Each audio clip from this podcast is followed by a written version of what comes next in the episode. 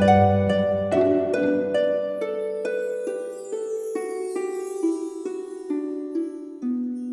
イルセラピーでバラ色の人生。宇宙とつながるミオラジオ。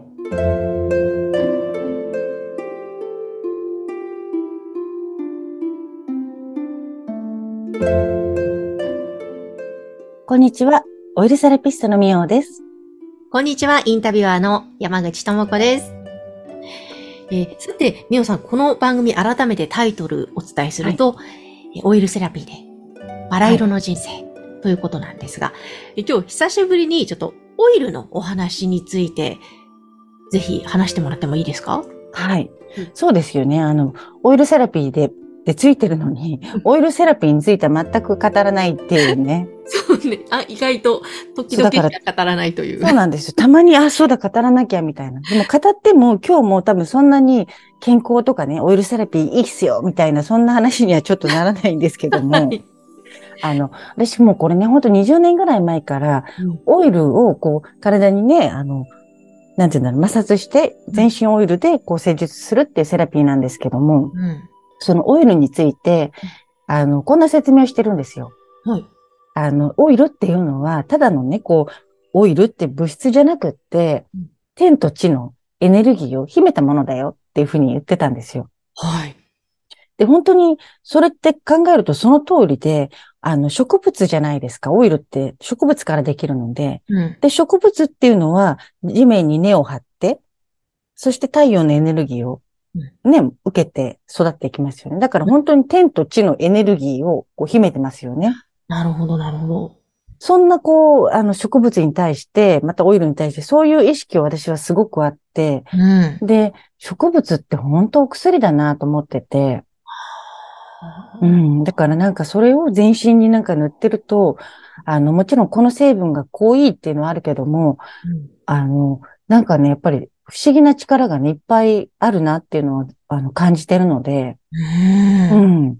だから本当オイルセラピーに、こうね、10年以上とかいらっしゃってるお客様とかは、はいあの、皆さん、ご自宅でもうん、あの、オイルね、使っていただいてるんですよ。うん、うん、うん。で、なんかね、それに慣れると、それがで、毎日こう、ちょっとオイルで自分の体をこう、なんて言うんでしょう、ケアしてあげないと、なんかどうも気になるらしくって、結構ね、そういう方がいらっしゃって、私は、はそれがすごく嬉しくってね。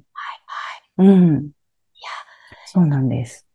あの、やっぱりね、もう十何年、二十年以上か。うん。その場合、携わってらっしゃって、やっぱり改めて、もうすごいなと感じるぐらいの、やっぱり植物ってエネルギーすごいわけですね。そう。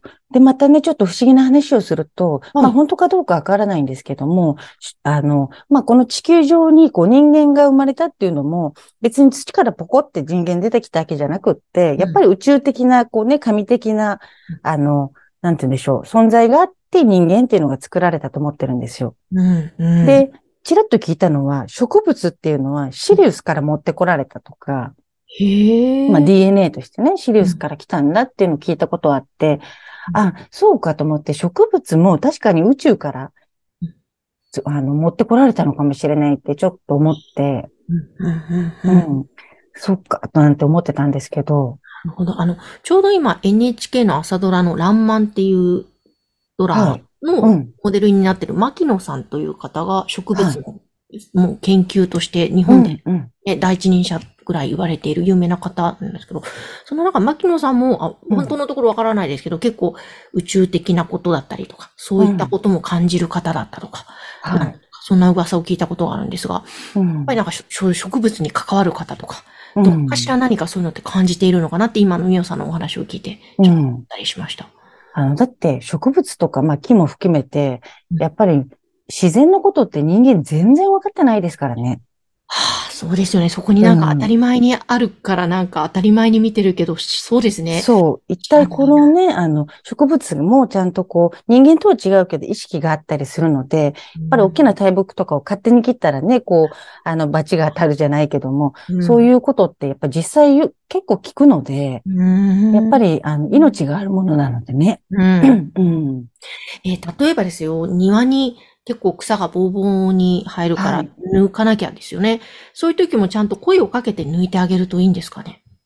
まあ、あの、気持ちの中でね、うん。あの、雑草とかはそんなに一歩一歩抜くのに、あ、うん。ごめんなさいとはね、なかなか、そうあの、あれですけども、うん。でもやっぱりその気持ちっていうのは、うんあの、すごくいいと思いますね。だって結局ね、米粒一つだって命が神様な、あの、7人の神様が宿ってるって言われてるように、まあ、あの、なんて言うんでしょう。姿形のないところにも、やっぱり日本人って魂がそこにあるっていうふうに見る民族なので、うん植物はなおさらですよね。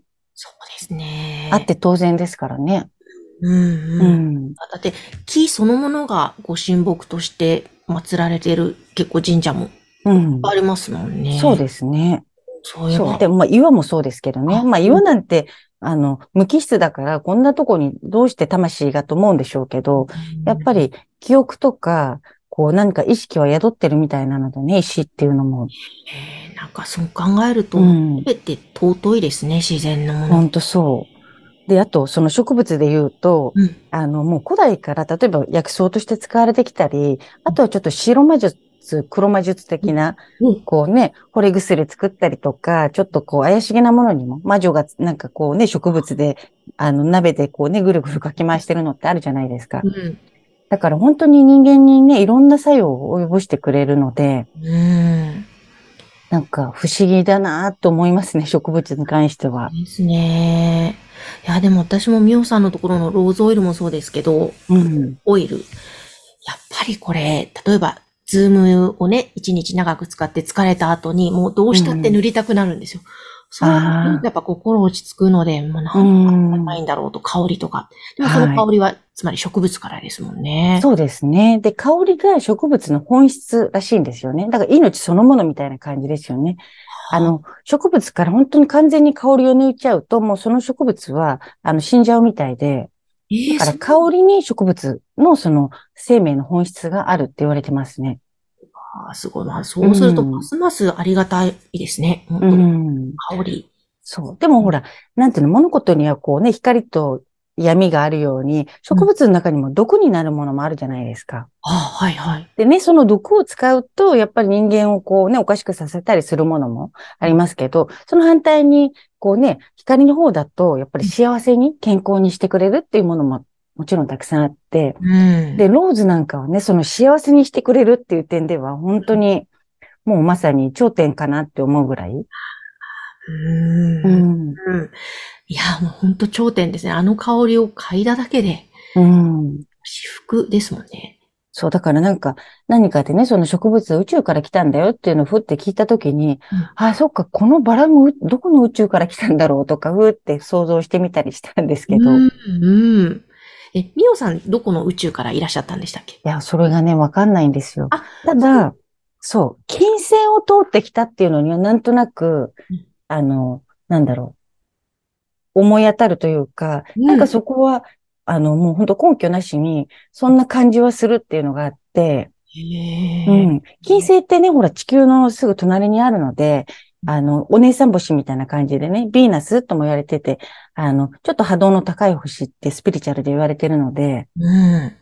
なんか地球に来るにあたって、いきなり宇宙から地球に来る来ると、やっぱりこう、なかなか大変なので、まず金星を通って多分地球のことを少しこう、学んだりうん。して、金星通って地球に来るのかなと思ってて、へえ。うん。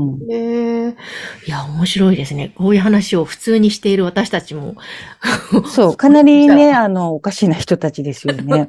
そうですね。うんい。や、面白いですね。自分はどこから来たんだろうって考えるのも。本当、そうですね。で、そういうものをやっぱり思い出したりとか、なんかこう、ね、さっきも言ったように、植物っていうのが宇宙から来たものだとしたら、やっぱり植物を使って健康になったり、こう、何か波動の高い、この植物に触れて、より宇宙とつながりやすくなるっていうのは多分ね、あると思うので、うん。うん。ですねそう。